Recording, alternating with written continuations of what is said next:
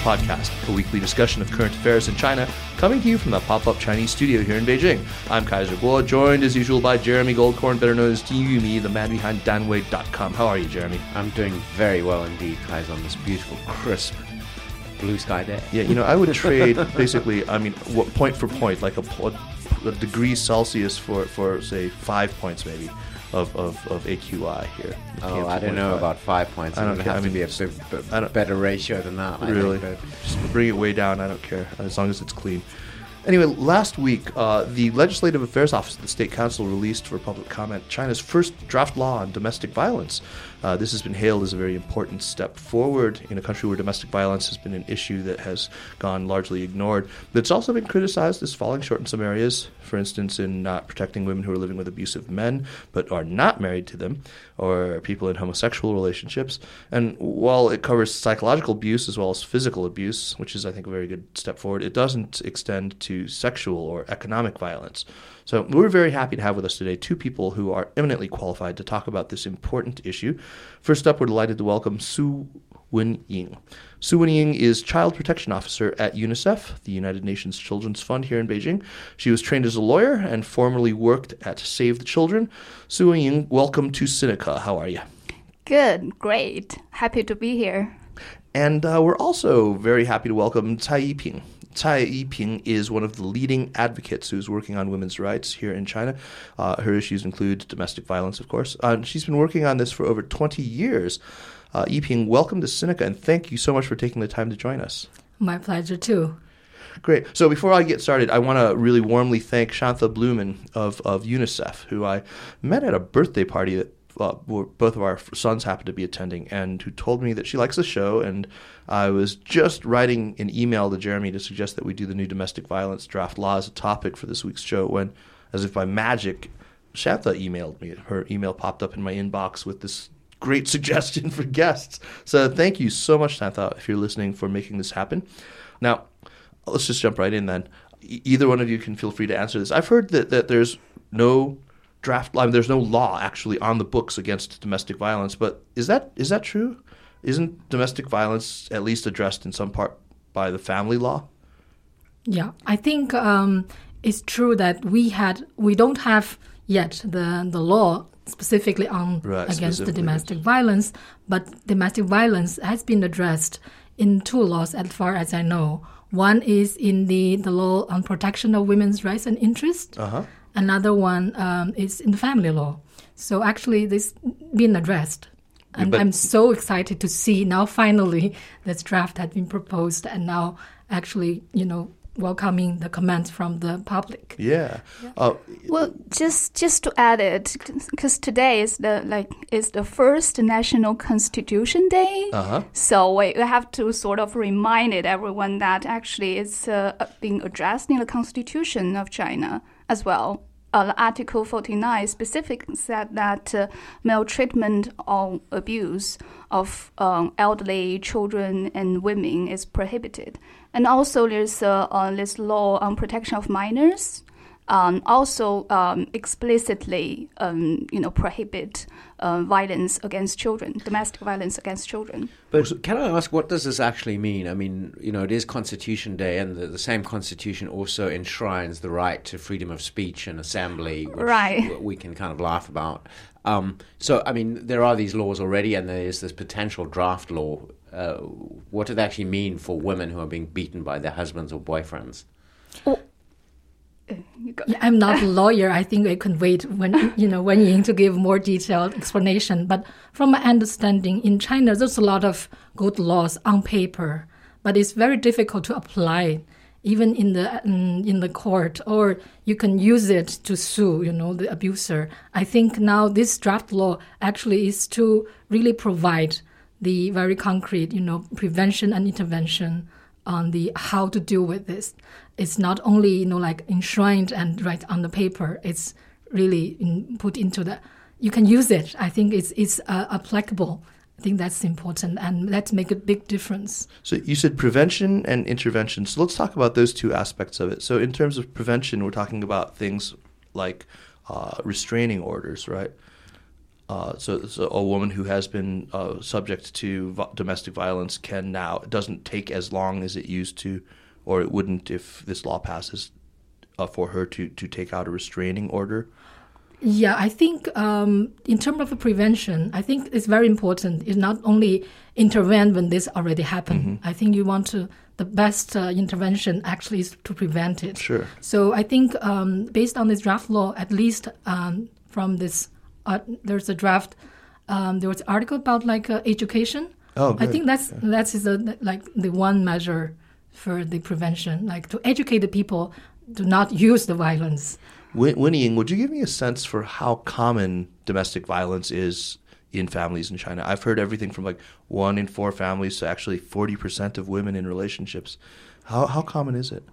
Well, because um, I'm I'm here mostly as a child rights advocate, and right. I think the mo- many of the attentions um, put onto this piece of legislation and you know public opinion is mostly focused on violence against women. Right, that's true. Yeah, but there are actually a lot of cases involving children being uh, experienced violence in in family settings. So. Uh, um, I think globally, this WHO data shows that uh, um, 20% of women and 5 to 10% of men report being uh, experienced uh, sexual abuse when uh, they were a child. Wow. And then it's 25% to 15% of uh, child experience physical abuse. Um, and in China, there's not very, uh, there's not so far reliable and national data, consolidated data on this. Uh, but um, I think for for for now, uh, by um, I think by then, the probably most uh, comprehensive survey is done by uh, Peking University, supported by UNICEF, which is a retrospective survey on childhood experience on violence mm-hmm. by uh, young people. So uh, the survey actually found that uh, only 20% of boys and 29% of girls um, haven't experienced any form of violence before so the age of 16. Have not. So eighty percent, seventy to eighty percent have sort of. So but more but, more childhood violence against girls. Uh, is that did I hear you right, or it's more less? Well, okay, okay. according so to last survey, at least, then, yeah. But um, you have to know that it is actually include all forms of violence and in all the settings, not just home settings. Uh, so, but uh, also there's a, a definition of violence against even women, but also mostly children, is uh, very um, different. It varies uh, in different countries and you know perceived differently by you know by by people, different uh, groups of people. So it's really uh, there's I don't think there's enough concrete evidence to really tell the prevalence of domestic violence. But I think it's fair to say it is prevalent in China. Mm, yeah, I would like to add. I I tend to believe that's actually if it's close to the truth, maybe you know, like 80% of the children has experienced violence in their life, you know, no matter in the domestic or in the school and in the public. But I would like to say, actually, those data that you just cited is based on this, um, the I think it's based on the research done by the um, the Women's Federation That's and right. also I think by the uh, Anti-Domestic Violence Network, which I used to affiliate with when mm-hmm. um, like mm, it was created in 2000. Um, that was a we call this the spouse violence. Actually, it's yeah. Violence, yeah.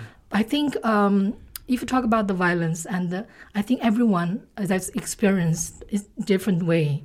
Um, so in the different social groups may have you know um, experienced violence very different. For example, you know the children that uh, she just mentioned have like eighty percent, but for the uh, for the for the other group, for example, for the um, for the LGBT, the you know lesbian, gay, mm. and bisexual people, they experience the more violence than the general public. Um, uh, based on the research done by the the Common Language, um, which is the LGBT activist mm-hmm, uh, mm-hmm. group, uh, I think it's sixty percent of their you know um, um, respondent that report that they had experienced violence mostly from their parents. I see. Right. Yeah, but I think I had to jump in to sort of clarify the, uh, the data I just mentioned is by, based on this uh, definition that uh, child maltreatment slash abuse or violence against children is I probably use these terms interchangeably because they are sort of uh, uh, you know um, um, you know the same meaning the same thing in uh-huh. this context.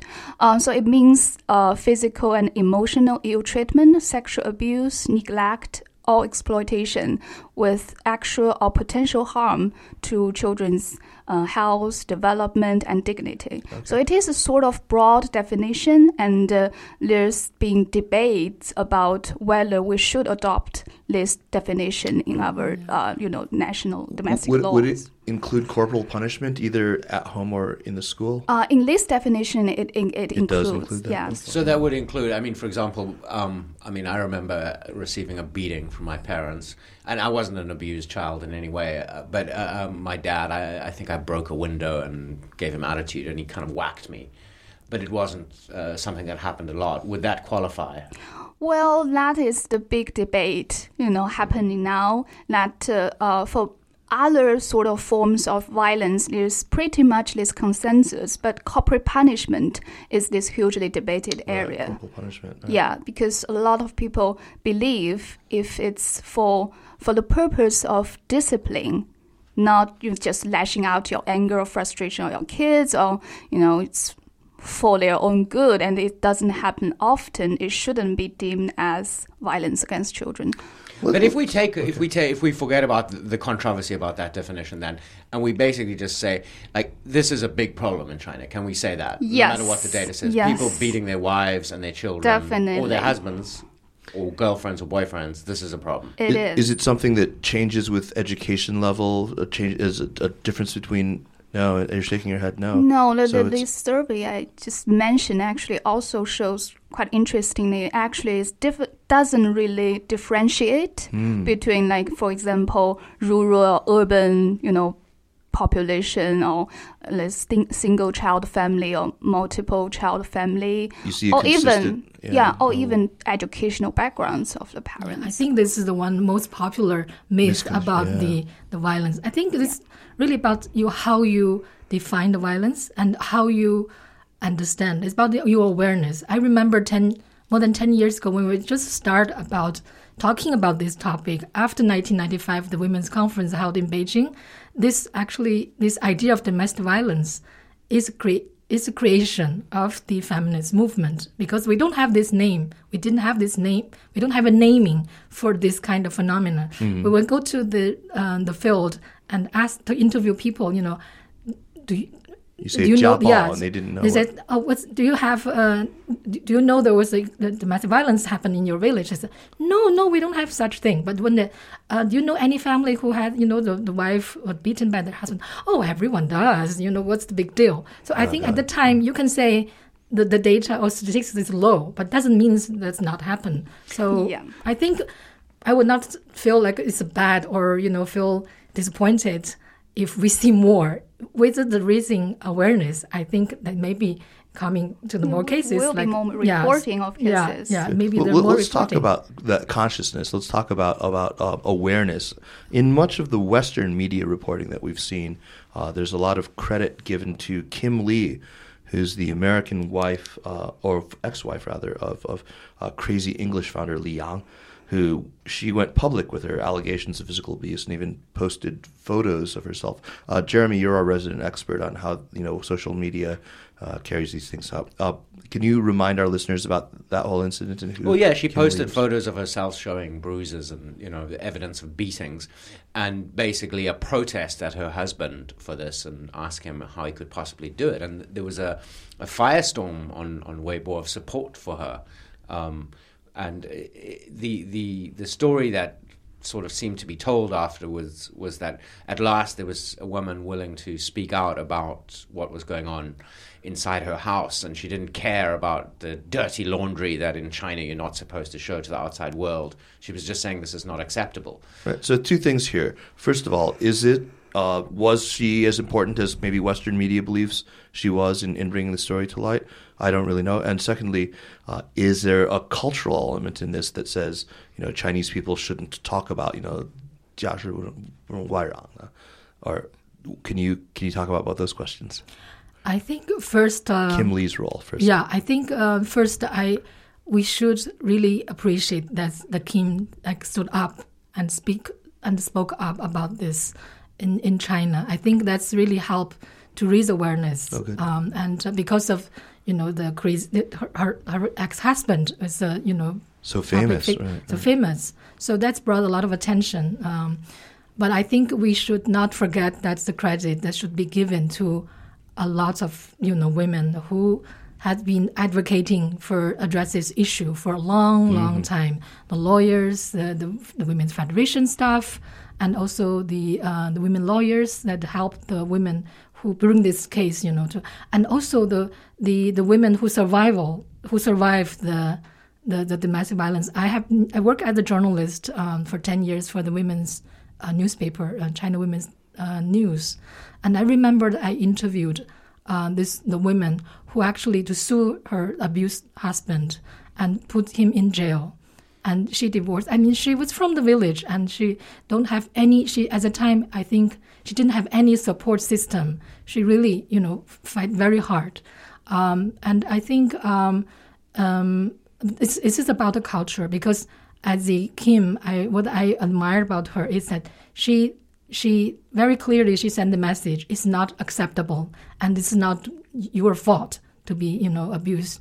Um, i think it's still you know, in, it's in, in our traditional culture, you know, like I said, the patriarchal culture, that's um, the dirty laundry shouldn't be make uh, um, public, and it will bring it will bring the shame to to your family, mm. and there's a people will abuse will blame you, like you know, the blame the victims, like why your husband beat you, you must have done something wrong.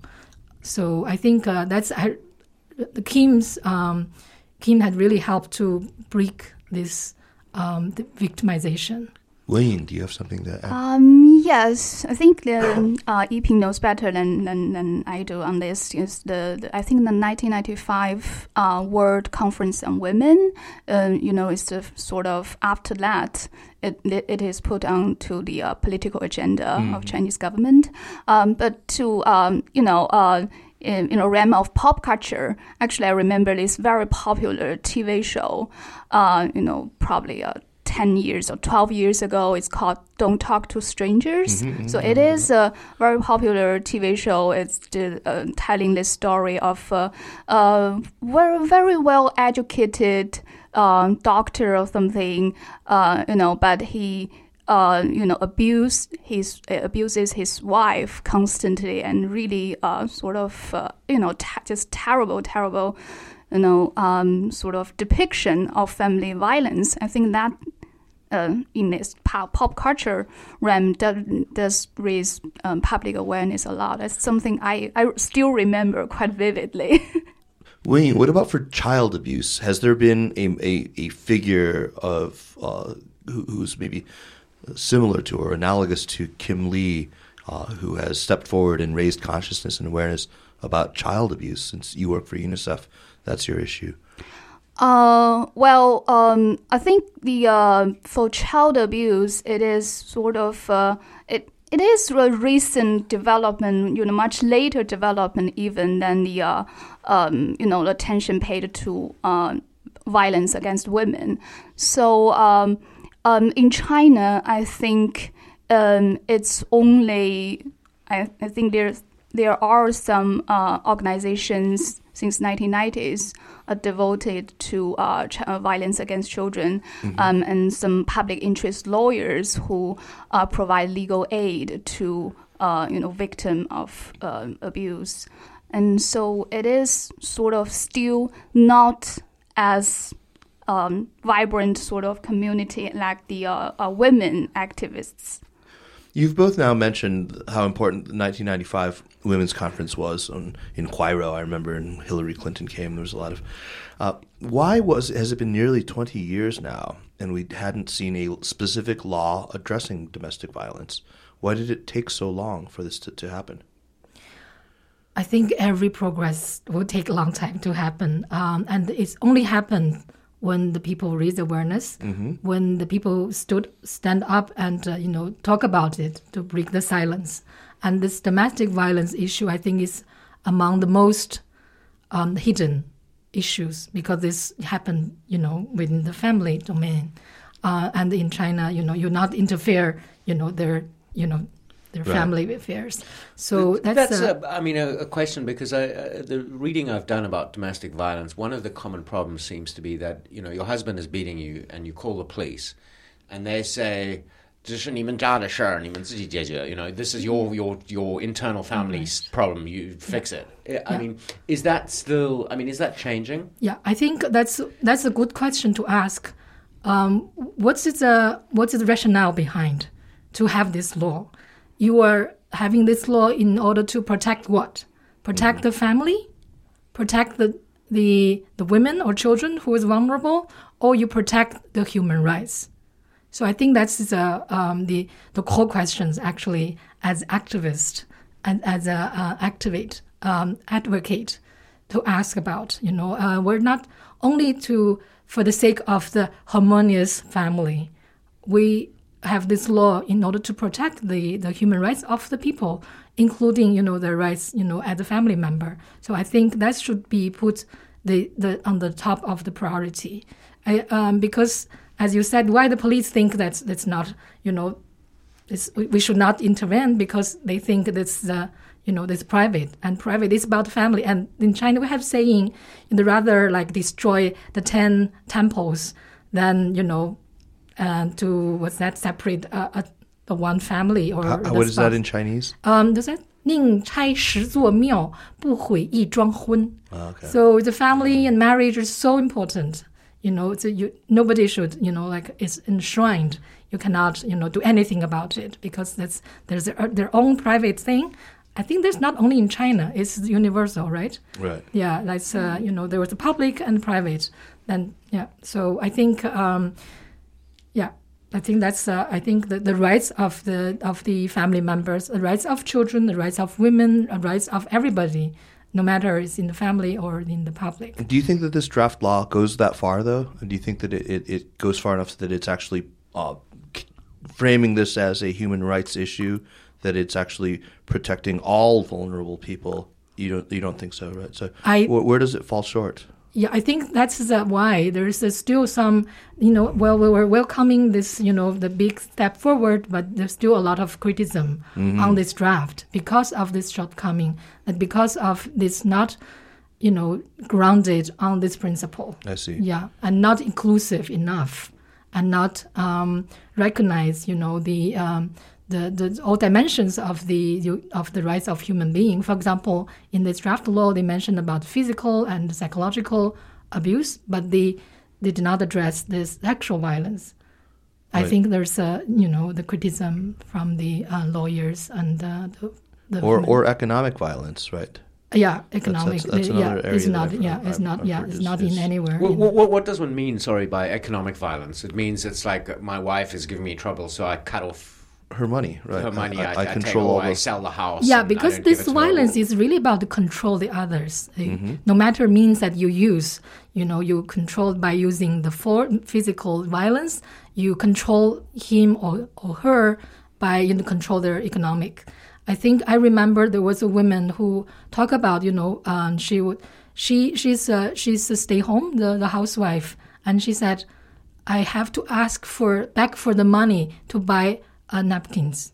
So you know that's how how this abuse you know sounds like the stationery department at my company. I, I, think you have it easier. Uh, I'm, I'm joking, yeah. of course. You can divorce with your yeah, divorce really easily. um, what, what, other shortcomings are, are, you are aware of? I mean, we've we've we've talked about these. Uh, what about protections extended to children? Is this sufficient? Do you think? Uh, well, uh, definitely not. It, it does have this um, provisions that special uh, protection should be given to uh, children, elderly, yeah, people with disabilities.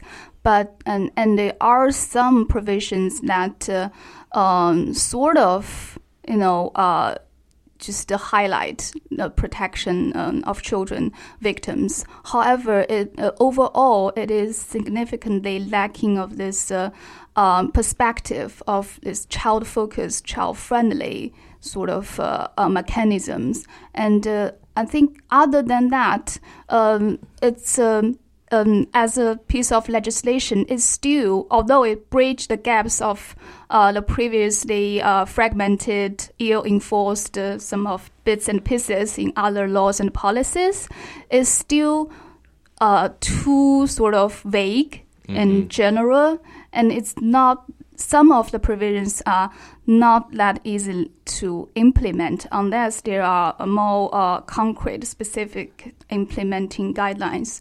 For example, there's this uh, uh, a mandatory reporting mechanism. So uh, basically, it, it requires that uh, professionals working in um, social welfare institutions, schools, kindergartens, and uh, medical facilities, when they identify abuse uh, against, uh, but there's this uh, sort of limitation, sort of condition um, that unless um, you know, it has to report to relevant authorities, but it's not for all victims, just for uh, victims that has no um, civil uh, capacity or mm-hmm. limited civil ca- capacity. So basically, um, I guess children and elderly, you know, um, uh, in some certain like medical conditions, but um, that um, reporting, mandatory reporting mechanism um,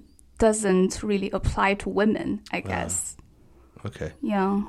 Yeah, I think um, the one of the criticism on this draft is about whether or not it can be implemented once this law is, you know, um, put into the in, into the act. Um, because, for example, take about the civil protection order that issued by the court. Uh-huh. Of court can issue that, but who going to implement? Who will enforce, enforce, it? it right. Yeah, because the court cannot enforce it. Because, uh, for example, when this domestic violence happened or violence happened, this should be stopped immediately. But court is not open 24 hours, right. so you need police to inter- to to intervene. But I think there was not clear in this draft that's what the role that police should play. Um, so that's I think that's the one uh, concern. But it, it yeah, does call on the, uh, police to, to to respond rapidly. Uh, yeah. But I'm talking about the civil uh, right, protection so order. That's a, yeah, right, right, yeah. Restraints and but I think the bigger sh- sort of uh, shortcomings on the civil protection order is actually, um, it has to be attached to a civil lawsuit. You know, so you are, uh, if you file for uh, a lawsuit, you know, on um, divorce, um, custody, um, inheritance or something, you know, on that basis, you, you know, accompanying this order. lawsuit, you can uh, file for this, uh, um, you know. But not by itself. Not by itself. So if you don't want to get divorced and you don't bring this lawsuit, you are not entitled to, uh, you know, petition for a civil protection order. Huh. Mm. Wow, that that seems like a very terrible shortcoming in it. I mean, it's just sort of the assumption that any any spouse who would file such a thing might as well get divorced. I mean, it's a pretty pessimistic view. Uh, right. Yeah. Well, I, I must say, I think if your husband is beating you, you should get divorced. Right, right. I, I, would agree with that. Yeah, we, if, yeah, I would hope that it could be that easy yeah. that will solve all the problem, but the, the reality is not that it's not easy. So easy I know. Yeah, especially for all you know those rural women who has no you know means for themselves and, and no means to file. Yeah, uh, no knowledge of how to yes. file a, a, legal complaint mm. of any yeah. kind. Yeah, yeah. and so, I think there's another. Um, uh, I think because this draft is not like created from the air.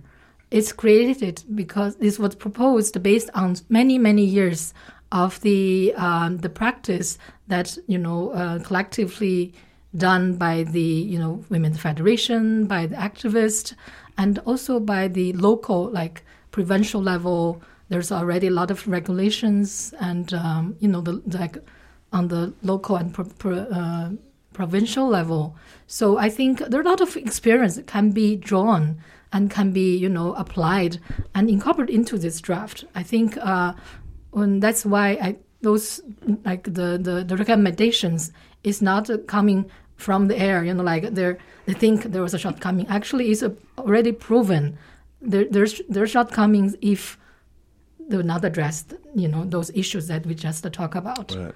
Yeah. So. So do you think then that the comment period will be meaningful? That that that they will actually take to heart a lot of the criticisms that are now being raised? These are issues that uh, presumably were built into a lot of a, a, lot of the recommendations made all along by activist groups. Yeah, I think uh, you, if you, um, I don't know how many in the end that can be incorporated, non-revised based on those recommendations, but I, I, I already seen many, many noises that be made right now on those, you know, trying to, you know, to improve this draft.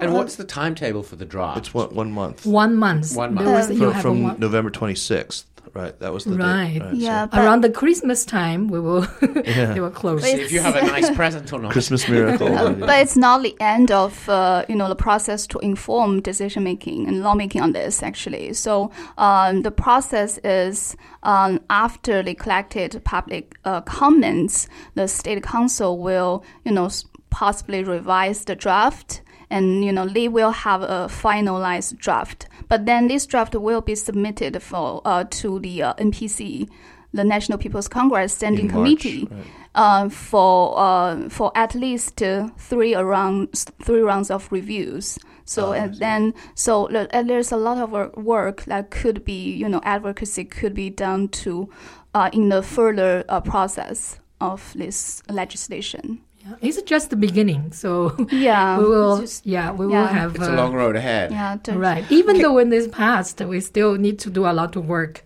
to to Can implement. I, I mean, what, what is the both of you? What is your sense of the current government's uh, real commitment to this? Because I mean, honestly, if Xi Jinping decided tomorrow this is going to be a priority issue tomorrow, Renmin Ribao, Xinhua news agency, every newspaper in the country would have a top headline: Xi Dada and Peng Mama condemn domestic violence. You know, they could do it. They could they could just switch it on.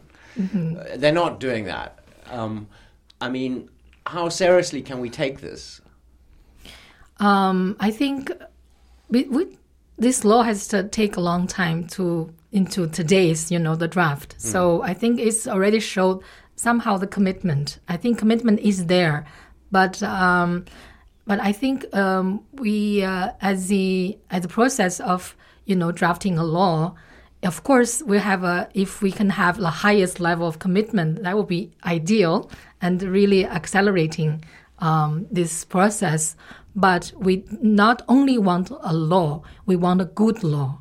So I would rather to you know have a discussion, have a more consultation with people, so that we have a good law rather than you know in a rush and have a law and then we'll put it somewhere and never can be applied. And do you think that's happening? I mean, are you happy with the process so far?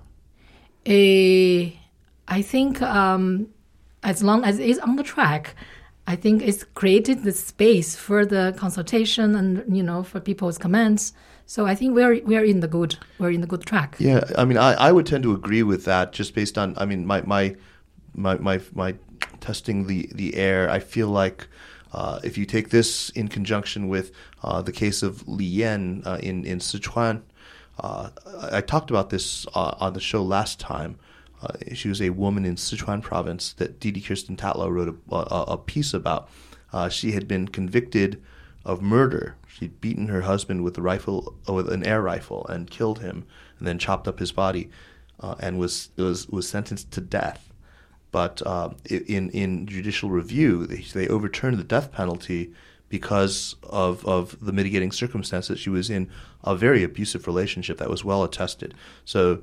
Uh, she she had she was had her sentence commuted now, so and, you're, ta- you're taking this evidence of the, this the judicial shifting, system. Yeah, it is shifting. It's a real thing. Is, yeah, jurisprudence is, is changing its mind on domestic violence. I feel like. Yeah. On that note, I think the the Supreme uh, People's Court they uh, they have this um, you know criminal uh, uh the department like uh, of of course review the penalty death penalty cases, uh, but they also um, have this a special sort of working group on countering domestic violence. So on that effort, they actually have a few pilots on local level you know, local level courts uh, to try to set up this multi-sector mechanism to prevent and respond to uh, violence, uh, uh, domestic violence. It is baby steps, but I think there are this sort of uh, in um, improving political commitment. And also, I have to uh, realize that the Chinese government, when it comes to lawmaking, especially family violence law, is this law that will significantly impact, actually have this impact on you know millions of families and, and the people's lives, and they are really cautious about sort of the state to intervene the private matters of a family, and uh, usually uh, they will uh, you know experiment on local levels uh, some sort of uh, measures that could be later included in the national legislation. And that's, this has been their pattern ever since you know, the beginning of reform. And yes, yeah. and for example, the, the civil protection order thing has been piloted for, for, for a few for years, and now they included this warning order by the police, which also a pilot by the police, which I don't really. Um, you know, think it's going to do a lot of good. But uh, well, can you explain uh, what is that exactly? So, uh, um, uh, so basically now, you know, everybody when when uh, they, they could report to the police when uh, they uh, witness or experience uh, domestic violence. And uh, it is more spelled out responsibilities of the police in the law. Um, you know, it has to respond to the reporting and stop the violent act and collect evidence, you know, fix the evidence, which, which is very important. Mm-hmm. And, you know, um, and, uh, but uh, if the police deems that uh, uh, this domestic violence incidents is not ser- serious, seriously enough to be uh, um, punished by the administrative penalty or the criminal or go through the criminal uh, you know justice system they will instead issue this warning order to the perpetrators. And uh, you know, just saying you you should stop beating your wife or your child or something like that, and this will be um, sent to the local sort of village or resident committee and local women's federation, and also police stations. So um, that's the the warning order. What what it's about. Do you sense that popular consciousness about this is really changing? Do you think that there's less tolerance now among people generally uh, for domestic abuse? Um, I think there there's a there's some progress that we can see. They're changing, but I don't believe they can change really overnight. Okay. Yeah, even this this law cannot change people's mind you know overnight. That's I that's why I think the this process of discussing the, this draft or you know the that's very important because that's the process of educating. But surely there aren't people, uh, yeah, sure, there's publicly people. who are opposed to yeah, the law, are there? Yeah, I think um, now. Um, I remember when they uh, before that. I, I, remember this is the story from the UNICEF project. You know, like to raise awareness among children about violence. Uh-huh. I think now uh, I remember there was a story, a report from my friend who was involved in this project said before this project start, you know, if you talk to these children, ask, you know, did you feel, you know, this unfair that you beaten up and in be in the name of educating you? And they said, "Oh yes, it's okay." Now the children said, "This is the violence. You should not beat me. This is uh, against the law." You know, I think you have to um, make people understand. You know, what's the what's is uh, you know illegal, and you have to speak up about your rights. Well, my, my son feels like his rights are being violated if I take away his iPad. I mean, but uh, yeah, there's rights to information, no? but still, I think there's uh, more uh, attention deserved, uh, you know, for uh, violence against children, and elderlies in China. Oh, right. So it's a lot of uh, focus on, you know. Um, women, but not enough on, on children. Actually, uh, when when people uh, talk about uh, domestic violence, the first thing they think about is you know husband beating their wives, but uh, they a lot of I think Chinese people don't recognize. Uh, violence against children in a uh, family setting is a form of domestic violence. Mm-hmm. That's just life. People think that's the way it is. When you're a kid, you get beaten. At Yeah. the same time, you don't want to dilute the issue either. I mean, I think there's there's so many strong voices in favor, um, who who who will speak out for spousal abuse right now, uh, and, and while it's just it's important, you know, one Right. doesn't want to. Yeah, and also because you cannot divorce your Your your, children, parents right, and right, your or your- children. I think that's also make it, uh,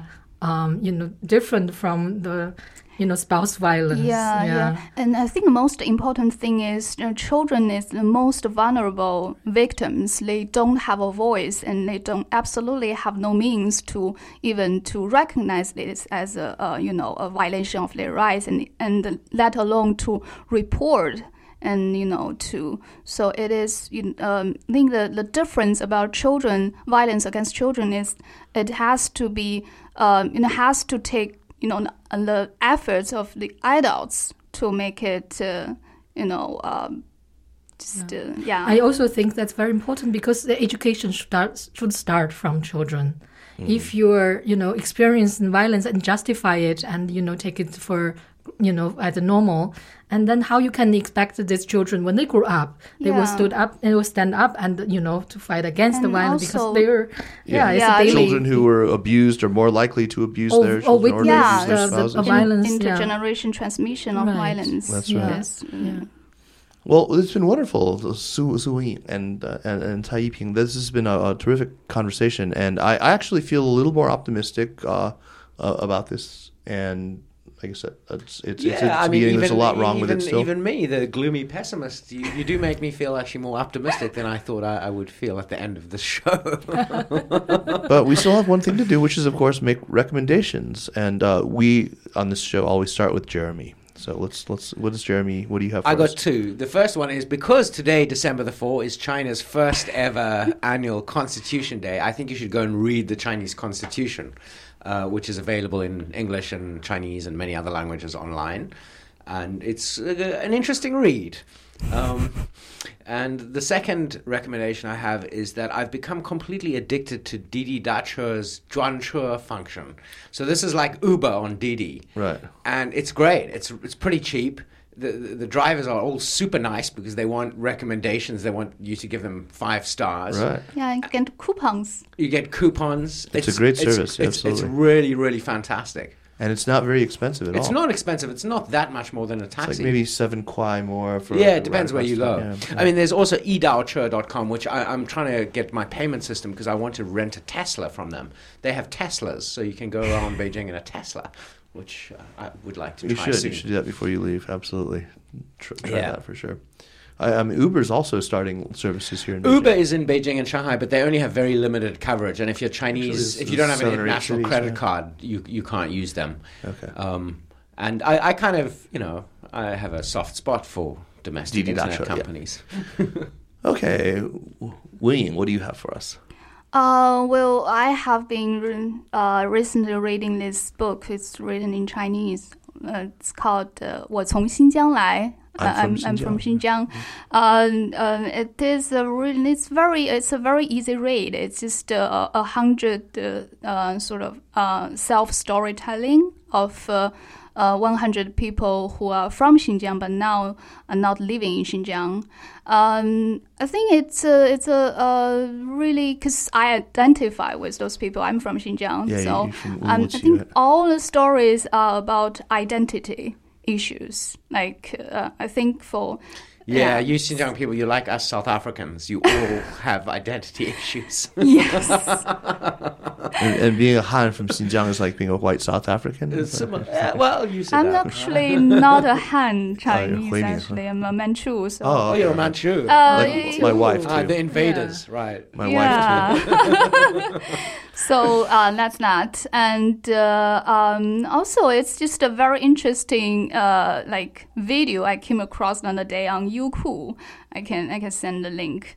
It's uh, it's just a, it's sort of a fan made video. Um, basically, uh, this uh, skillfully uh, edited clips from 99 period TV dramas in China depict, depicting 261 historical figures in Chinese history. So it's ranging from Yan Huang, Yao Shunyu, those legends has it, until the 1912, the, uh, the, the, the last emperor Pu Yi, you know, ended the monarchy. So it's quite interesting. For me, it's like sort of, uh, uh, it, it, it takes like 25 minutes. It's like a crash course. oh, that sounds wonderful. I would totally that. Yeah. yeah, if you're really into Chinese history, I, and I am. I'm check it out. You know, it's all, all those, uh, you know, there's a lot of good uh, Chinese period drama series. So that's that. And also for the sci-fi lovers, um, and probably uh, it, this is a very popular Chinese sci-fi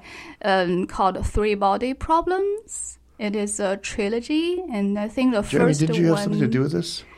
Uh, no, I think Joel, my, oh, Joel, my right, downright right. comrade Joel, Yeah. was involved in the translation. In the translation yeah. of that, right? Yeah, right. yeah, yeah. The the uh, the first, I think, the first book of the trilogy is available in English in Amazon or something. So it the first book is a bit slowly uh, paced, and for all the the author Liu Cixin, all his, all of his novels, I think the characters are a little bit flat, but the really great concepts and ideas, and you know, it has everything to offer for epic sci-fi saga. So One of the very first shows we did on Sinica was about about science fiction in China, Mm. and uh, we'll, we'll have to revisit that that topic again sometime.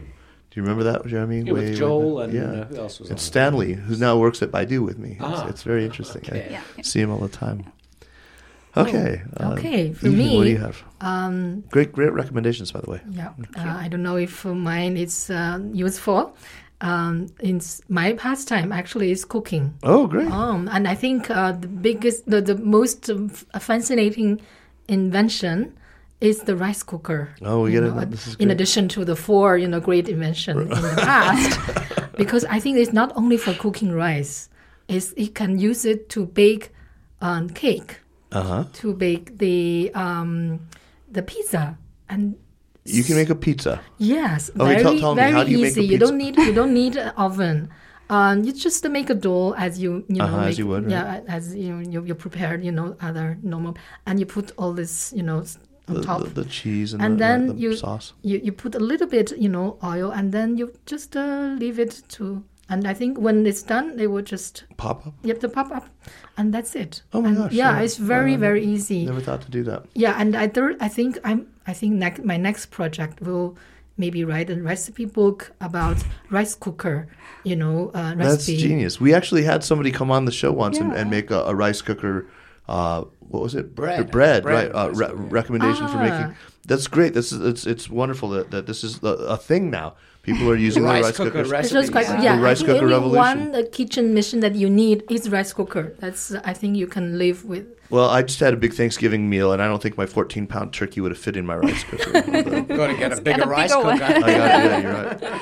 I am going to make a recommendation that's unrelated to China or rice. It's actually um, a, a piece that I just read this afternoon. It was written uh, by Borzou Daragahi in the Financial Times. Uh, it's called The Arab Spring Idealist Who Died for ISIS. And it's the story of a guy named Ahmed al Darawi, who is uh, an e- Egyptian who was a, a very active and quite prominent participant in the Arab Spring uh, who became very disillusioned. Uh, he actually was sort of uh, pro Muslim Brotherhood, and after Morsi's overthrow uh, and the the, um, the, the, the the the the you know new mili- military dictatorship that, that's taken over in, in Egypt again, he became uh, extremely disillusioned and went and joined ISIS without telling his family. Went and fought there and became a commander there, and died earlier this year uh, fighting against uh, the, the Syrian army, or um, it may have been against the Iraqi army. Anyway, um, it's it's fascinating. It's um, very depressing. I still, having read that, I'm not sure whether I'm to take him as an outlier or, as many of the people quoted in the story seem to believe, that he's kind of typical of a lot of people whose ideals were, were uh, built up and then horribly deflated by how awry things went in the Arab Spring, and then went over to, to Islamic fundamentalism and had thrown their lot in with ISIS. So that, that's a very good story. It's a, it's a, a relatively long piece for the FT and very well worth reading. Sorry to end on such a bummer note. Well, we have been talking about domestic violence all evening, so you know well, it's not? okay. Yeah. Yeah. that, that's what people said. Actually, peace starts from home. So I think I we can stop that. the violence in the family, and we can maybe finally, in, ultimately, stop all the violence or war in the world. You know, I, I still kind of firmly believed if no man who ever raised a hand against a woman or a child was ever to breed again, we would have world peace in a few generations. Anyway, thank you so much for taking the time to come and join us. Thank you. Uh, really, really enjoyed talking to you. And uh, next week, we've got a very interesting uh, show that we'll, we'll, be talking about uh, the nexus between the commercialization of media and authoritarianism. Uh, so stay tuned, and we'll see you next week. Take care.